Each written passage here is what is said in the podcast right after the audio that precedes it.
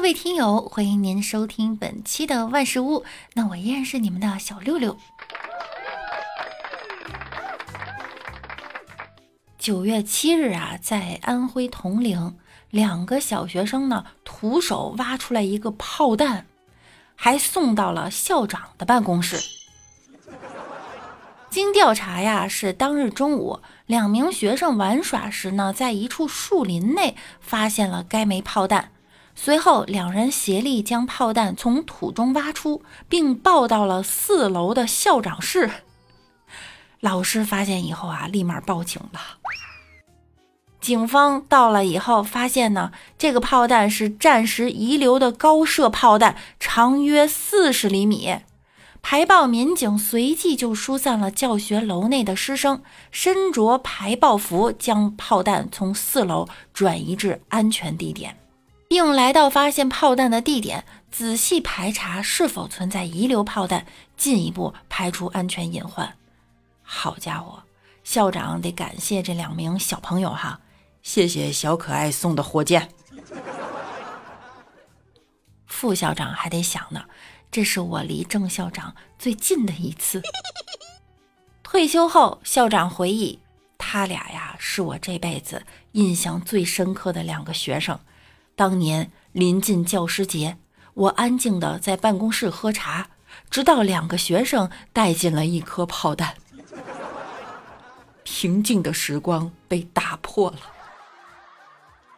俩小孩不错哈，以后找工作的时候，个人履历上就可以写：二年级时无防护徒手排爆。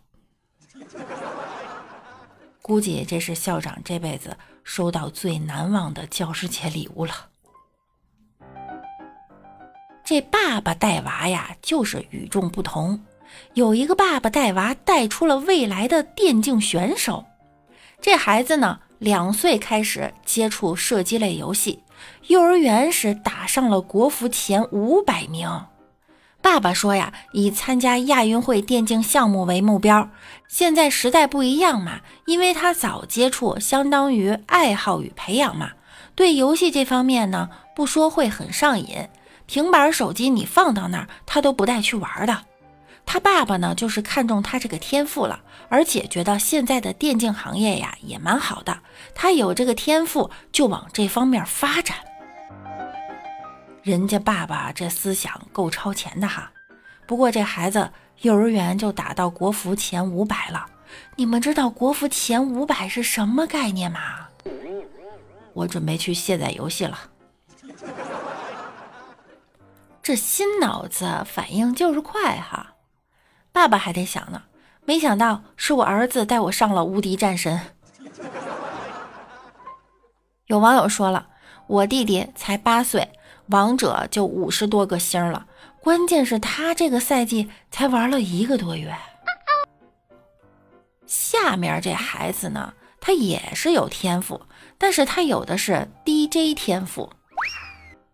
这小孩念诗自带节奏，妈妈听的血压都上来了。我们来听一听。离离原上草，一岁一枯荣。野火烧不尽，春风吹又生。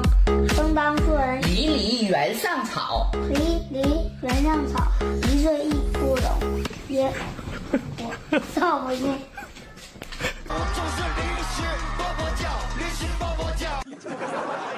网友们说了，这属于他的背诗方式啊，家长不应该干预。还有网友说呢，多听两次之后，觉得这首诗本来就是这么念的。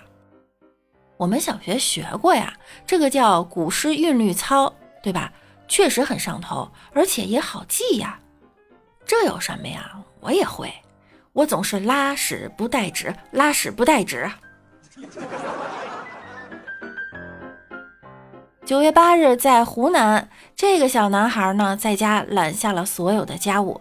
妈妈说呀，从小就重点培养中国好女婿，培养的好。男人要洗碗，才能当老板；男人要做饭，家财又万贯；男人干家务，家里能暴富；男人要受苦，一定开路虎；男人要拖地，赚他几个亿。这样的男人，上得厅堂，下得厨房，内外兼顾，大财大富啊！